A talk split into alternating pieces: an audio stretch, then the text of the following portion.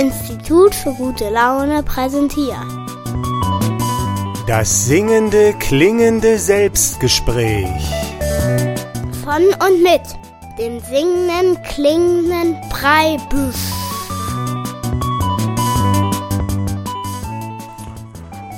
Grüß dich, hier ist der Preibisch mit dem Selbstgespräch. Heute zum Thema Inflation und heute möchte ich mal die Frage aufstellen, warum haben wir eigentlich keine Inflation?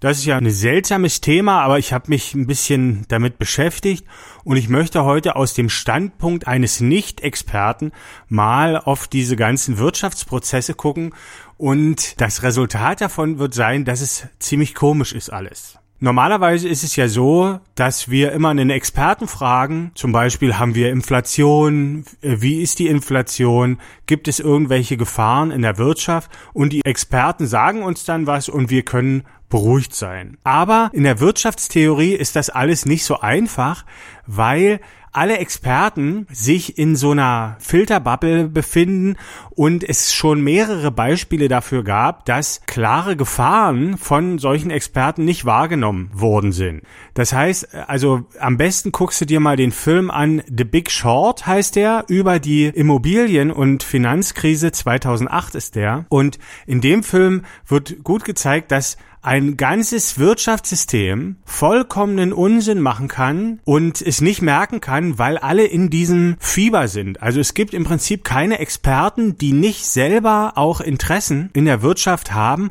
und da gibt es so eine kollektive Psychose in diesem Film, dass sich so ein Mathematiker hinsetzt und sagt, Freunde, also wenn man das mal mit ein bisschen Abstand betrachten, kann das nicht gut gehen. Und der wettet dann im Prinzip auf die Finanzkrise und gewinnt als einziger zum Schluss und alle anderen haben verloren und die Geschichte, die da erzählt wird, da denkt man sich immer, ja, das ist ja mit dem gesunden Menschenverstand ganz einfach nachzuvollziehen. Warum hat denn das niemand gemerkt?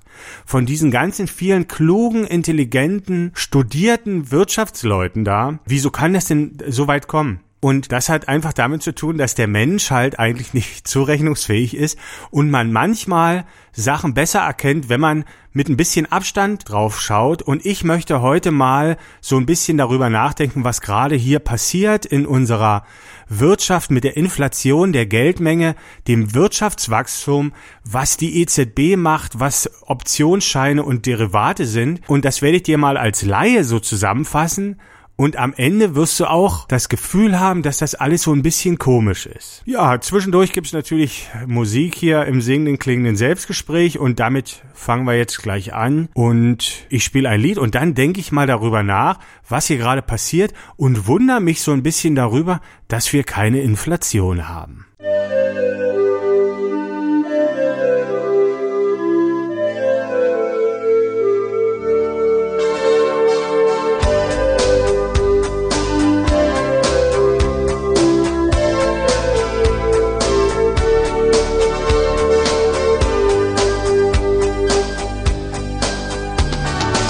Haben uns wie zufällig kennengelernt. Du sagst, du hörst mich so gerne singen.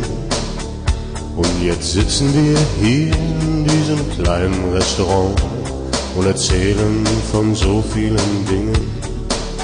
Wir sind zum ersten Mal aus und ich frage mich, wohin führt unsere Reise heute Nacht? Steigt einer aus oder wird sie bis zum Ende gehen, bis zur Endstation, Endstation Leidenschaft.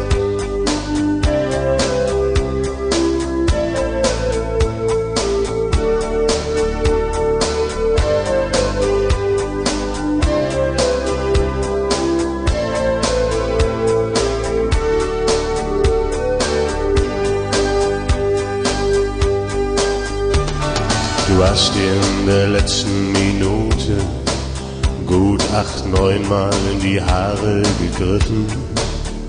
Und ich weiß diese Signale zu deuten und hab schon innerlich Victoria gepfiffen.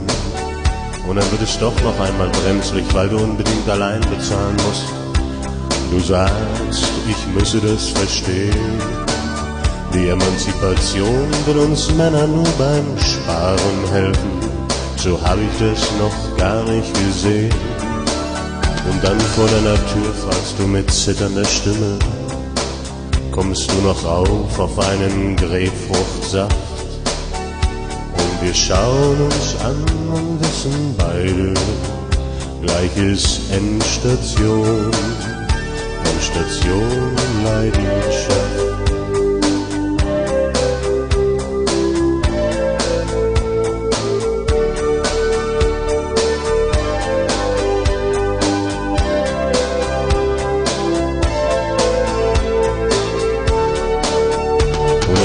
Station, ich kann mich nicht entscheiden. Es ist ein Hin und Her, ein Rein und Raus. Die Gefühle fahren Kettenkarussell und am Ende gibt es mehrmals Applaus. Doch gleich danach schon beginnen die Fragen. Gibt's was zum Frühstück? Wie komme ich hier raus? Ist dies hier wirklich schon das Ende? Warum zog sie ihre Socken nicht aus? Oder ist dies hier nur der Anfang einer Reise? Einer Reise, dessen Ziel niemand kennt und von der keiner weiß, wie lange sie dauert. Eine Reise, die man Liebe nennt. Oder wird auch sie wieder nicht anrufen? Und nimmt mir das Warten die Kraft. Und wenn, dann war's doch schön, von der Liebe zu träumen in der Endstation, Endstation Leidenschaft.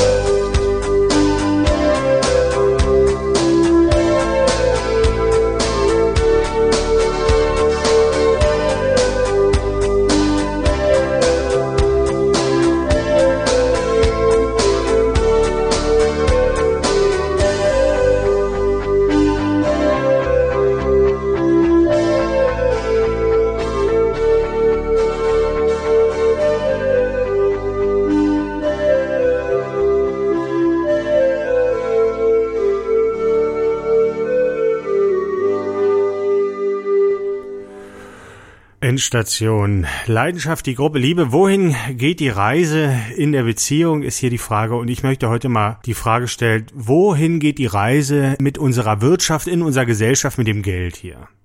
Denn mir sind so ein paar seltsame Sachen aufgefallen, äh, von denen ich heute mal sprechen möchte und die ich heute mal einordnen möchte als ein Nicht-Experte, der sich einfach das Ganze mal anschaut und sich wundert. Ich habe ja schon gesagt, ich wundere mich ein bisschen darüber, dass wir heute keine Inflation haben. Da muss ich mal kurz erklären, Inflation, was ist das? Das ist, wenn die Produkte immer teurer werden, weil immer mehr Geld da ist und die Produkte, die Gütermenge aber nicht zunimmt und deshalb wären dann einfach die Güter teurer. Man hat das das letzte Mal hier in Deutschland gehabt, 1928.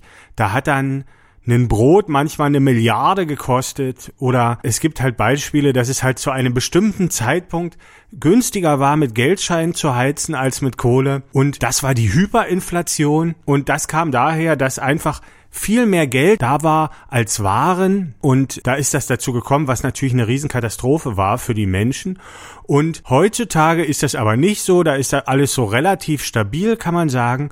Und trotzdem wundere ich mich, denn was damals dazu geführt hat, dass diese Inflation angefangen war, war das, dass der Staat seine Schulden nicht mehr begleichen konnte. Also zum Beispiel, der musste Renten zahlen oder der war verschuldet auch gegenüber anderen Staaten und musste die Zinsen bedienen.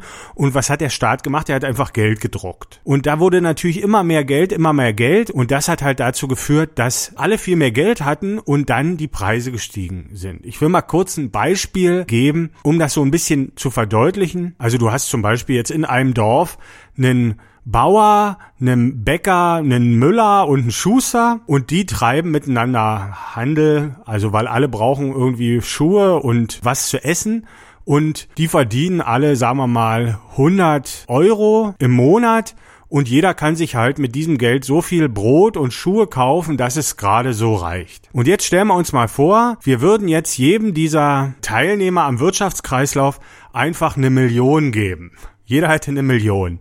Da würde vielleicht der Schuster auf die Idee kommen und sagen, Mann, es war ja immer so wenig zu essen da. Ich kauf mal alle Brote von dir, Bäcker, weil es kann ich mir jetzt leisten. Und dann kommen die anderen an und sagen, nee, wir brauchen ja auch Brote. Ich will die kaufen. Und dann sagen die, ich würde dir auch mehr bezahlen.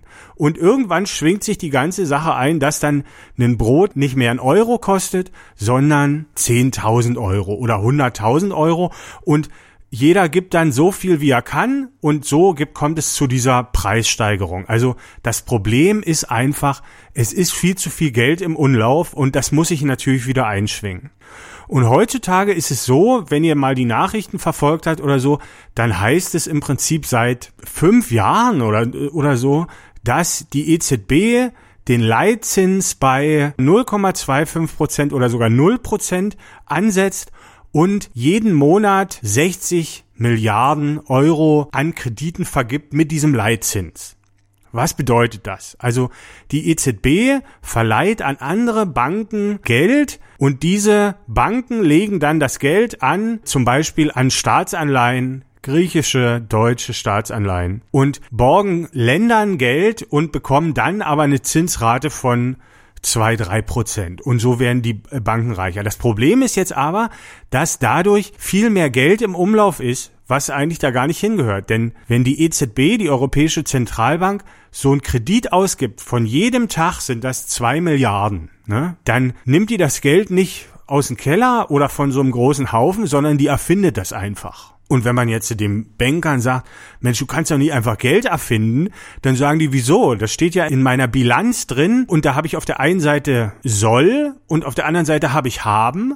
Und weil ich ja diese zwei Milliarden jeden Tag ausgebe und dagegen rechnen kann, dass ich ja diesen Kredit auch irgendwann wiederkrieg, stimmt ja die Bilanzsumme. Und das ist so ein Trick der Buchführung, der ist schon total beknackt. Also wenn man sich das mal einfach reinzieht, dann wird man schon ganz wirr im Kopf und denkt, was ist denn hier los? Also Henry Ford hat ja schon mal gesagt, wenn die Menschen unser Geldsystem begreifen würden, hätten wir morgen die Revolution und tatsächlich ist es auch so. Und jedenfalls erfinden die jeden Tag da zwei Milliarden Euro. Jetzt sind sie irgendwie, glaube ich, zurückgegangen und machen nur noch eine Milliarde Euro am Tag, wird erfunden.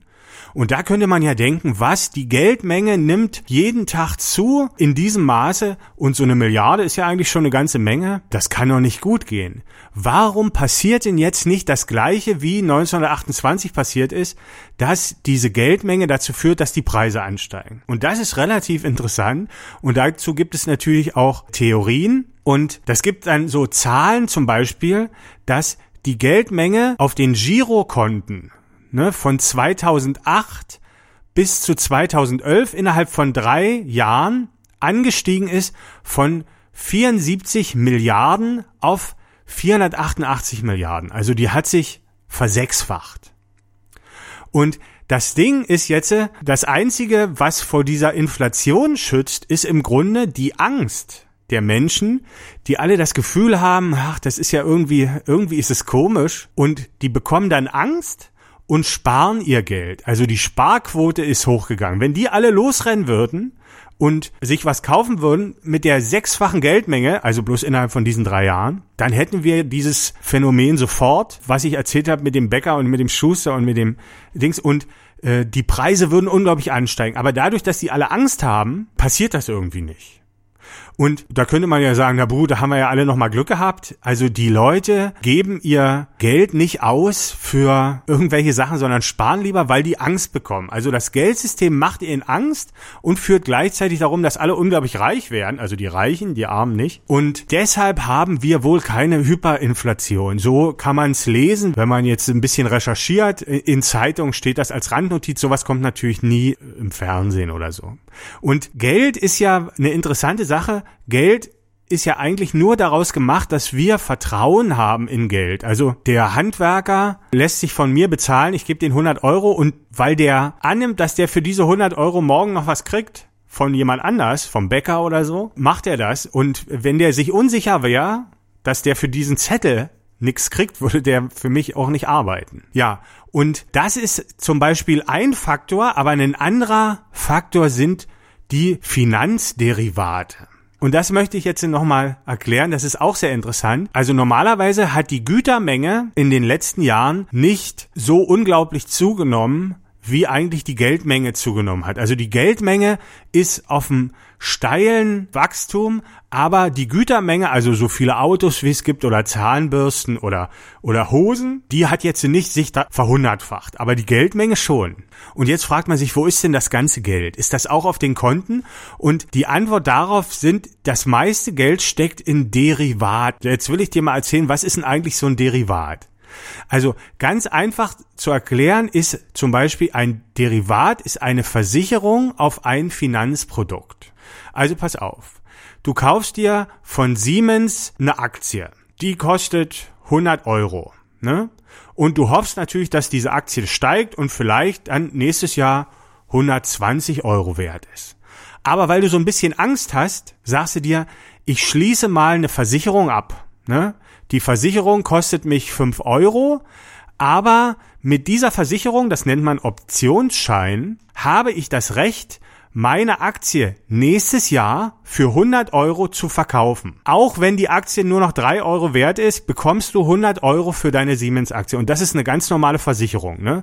Wie zum Beispiel, ich versichere mein Haus, wenn das abbrennt, kriege ich dann das Geld. Und so kannst du auch einen Aktienhandel versichern. Und das ist ein Optionsschein. Das heißt aber auch, wenn, wenn nächstes Jahr die Siemens-Aktie 103 Euro oder 110 Euro wert ist, dann ist dein Optionsschein nichts wert, weil du hast ja das Recht dafür, deine Siemens-Aktie für 100 Euro zu verkaufen. Also das ist ein Optionsschein. Das hat die Finanzindustrie erfunden oder die Versicherungsindustrie kann man sagen, um da Versicherungen zu verticken und das klappt auch ganz gut. So. Und das hat auch eine Weile ganz gut geklappt. Das wurde gerne genommen, diesen Versicherungen. Und irgendwann hat sich die Geschichte aber verselbstständigt. Und zwar gab es dann Versicherungen auf Versicherungen, auf Versicherungen, auf Versicherungen. Und wenn du einfach so ein paar Leute hattest, wie jetzt den Schuster, den Müller und, und den Bäcker, wie ich erst erzählt habe, dann haben die vielleicht im Jahr, rechnen wir mal aus, haben die eine Gütermenge von 500 Euro erwirtschaftet und die sind jetzt auch auf die Idee gekommen, sich zu versichern. Und der erste hat eine Versicherung angelegt, hat sich gekauft auf diese Siemens-Aktie, sagen wir mal, für 5 Euro und hat sich dann aber noch eine Versicherung dafür gekauft, dass diese Versicherung nicht ausfällt. Und das hat auch nochmal fünf Euro gekostet, sagen wir. Und so ging das weiter und irgendwann waren alle in Besitz von Versicherungen, die selber 500 Euro wert waren. Also die haben Produkte wie das Mehl, die Schuhe und das Getreide, das war 500 Euro wert.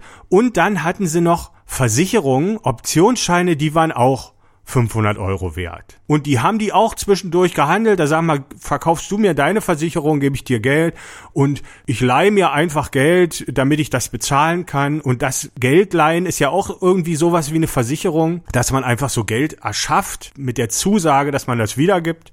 Und so ist plötzlich gibt es einmal die 500 Euro, die die erwirtschaften und dann nochmal 500 Euro, die irgendwie so aus dem Nichts geschaffen sind. Und genauso ist das passiert eigentlich in der Wirtschaft, bloß dass das irgendwann so war, dass zu der Gütermenge von 500 Euro dann 50.000 Euro Derivate Geld dazugekommen ist, die einfach einen Wert haben von 50.000 Euro. Und das Glück, was unsere Wirtschaft gerade hat, ist im Grunde, dass die Finanzspekulanten immer noch in ihrer Derivatblase da Vertrauen haben. Weil wenn die mal sagen würden, ah, naja, das ist ja eigentlich nicht so richtig Geld, ich kaufe mir mal lieber einen Feld oder einen Sack Mehl, das ist ja was Richtiges, dann würde es sofort zur Hyperinflation kommen. Und dann hätten wir genau das gleiche wie 1928. Im Grunde ist es jetzt schon so, dass das Geld immer mehr an Wert verliert und man bekommt das so mit auch äh, in den Nachrichten, dass zum Beispiel Angela Merkel sagt, ja, wir haben uns alle getroffen in, in so einem Wirtschaftsforum und wir müssen auf jeden Fall jetzt Afrika helfen und da neue Investitionen möglich machen. Und da wundert man sich jetzt so ein bisschen, warum will die jetzt Afrika helfen, die Kanzlerin? Und es liegt daran, dass diese Angst immer mehr steigt, dass es für das viele Geld nichts zu kaufen gibt. Und da kommen die dann auf die Idee, dass sie sagen, ja, wir müssen jetzt langsam hier den afrikanischen Kontinent nutzbar machen für die Investoren, damit die sich irgendwas kaufen können. weil sonst bricht diese riesige Blase zusammen. Und das nächste Problem eigentlich ist, dass Wirtschaftsleute die Wirtschaft immer nur an Geld messen können. Ne? Die sagen zum Beispiel, der deutsche Aktienindex, der DAX, ist wieder gestiegen, der Wirtschaft geht es fantastisch. Ne? Und dadurch, dass man aber dann immer diesen Zahlenwert nimmt, kann man das überhaupt nicht ermessen. Also wenn jetzt, wir, wir sagen jetzt mal, wir haben jetzt den Anfangsfall, dass wir sagen, die Bäckerei nimmt jetzt aufgrund der Inflation für ein Brot nicht mehr einen Euro, sondern 10.000 Euro, dann würde, wenn das eine Aktiengesellschaft ist, würde man sagen, dieses Unternehmen hat seinen Wert verzehntausendfacht, der Wirtschaft geht es fantastisch, der DAX ist gestiegen. Aber eigentlich ist ja eigentlich nur das Geld entwertet worden. Verstehst du? Und genau das passiert. Die, äh, Im Fernsehen kommen immer bloß die positiven Meldungen, aber eigentlich zittern und bibbern alle davor, dass diese Blase platzt. Ne? Und diese Blase kann aber nicht platzen, indem die Börse abrutscht, wie das sonst immer gewesen ist, weil einfach zu viel Geld da ist. Die wissen nicht, wohin damit. Und das ist schon eine ziemlich verfahrene Situation, die ich jetzt ganz als Nicht-Experte, also ich kann mich irren, aber wenn man es einfach mal so äh, sich selber anguckt, da muss man schon so ein bisschen staunen. Die Wirtschaftsexperten im Fernsehen werden das natürlich nicht erzählen, weil das ist so ein schlimmes Szenario. Wenn man darüber spricht, kann es nämlich passieren, dass plötzlich der Maurer sagt, pass mal auf, Banker, du erschaffst hier einfach Geld, dafür arbeite ich nicht mehr. Das ist ja Betrug, du betrügst mich ja. Du machst hier irgendwelche Hin- und Herschiebereien und ich muss dafür dann hart arbeiten und meine Steine mitbringen. Das mache ich nicht mehr. Und damit das nicht passiert, sagt's keiner. Aber mit dem Geld, mit dem Zinssystem und Zinseszins ist es so, dass es immer schlimmer wird, immer schlimmer, immer schlimmer. Und irgendwann lässt sich das nicht mehr verbergen. Ich möchte jetzt keine Angst machen. Ich mache jetzt erstmal noch eine Musik und dann werde ich mich mal vielleicht ein bisschen darüber unterhalten in meinem Selbstgespräch, was das jetzt für mich bedeutet und was man denn da machen kann.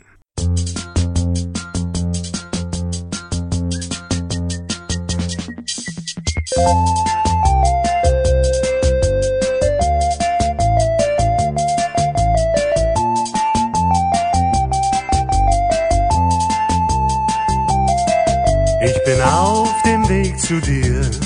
Auf der Luisenstraße wohnen wir und wie ich so an dich denk, denk ich mir mit nem Geschenk, könnte ich dir ne Freude machen, doch ich habe bloß noch zwei Euro.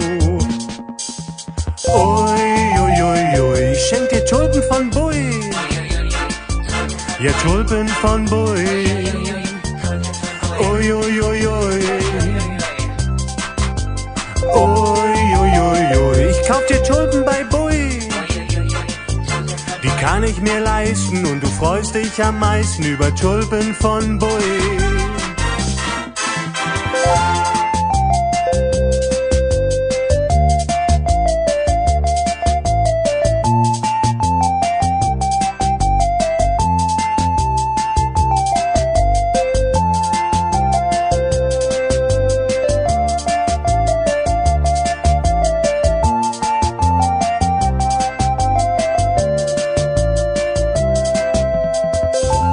Orange oder gelb oder lila mit pink. Doch ich weiß, du magst weiß oben mit rot. Die sind im Angebot. Uiuiui, ui, ui. Tulpen von Bui. Ich schenk dir Tulpen von Bui.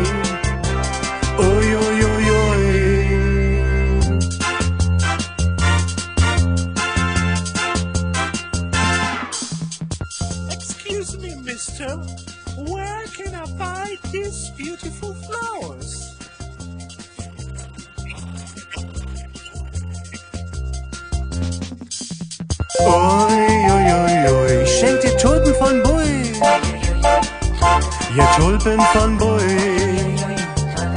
Ui, ui, ui, ui. Ui, ui, ui, ui, ich kauf dir Tulpen bei Bui. Die kann ich mir leisten und du freust dich am meisten über Tulpen von Bui.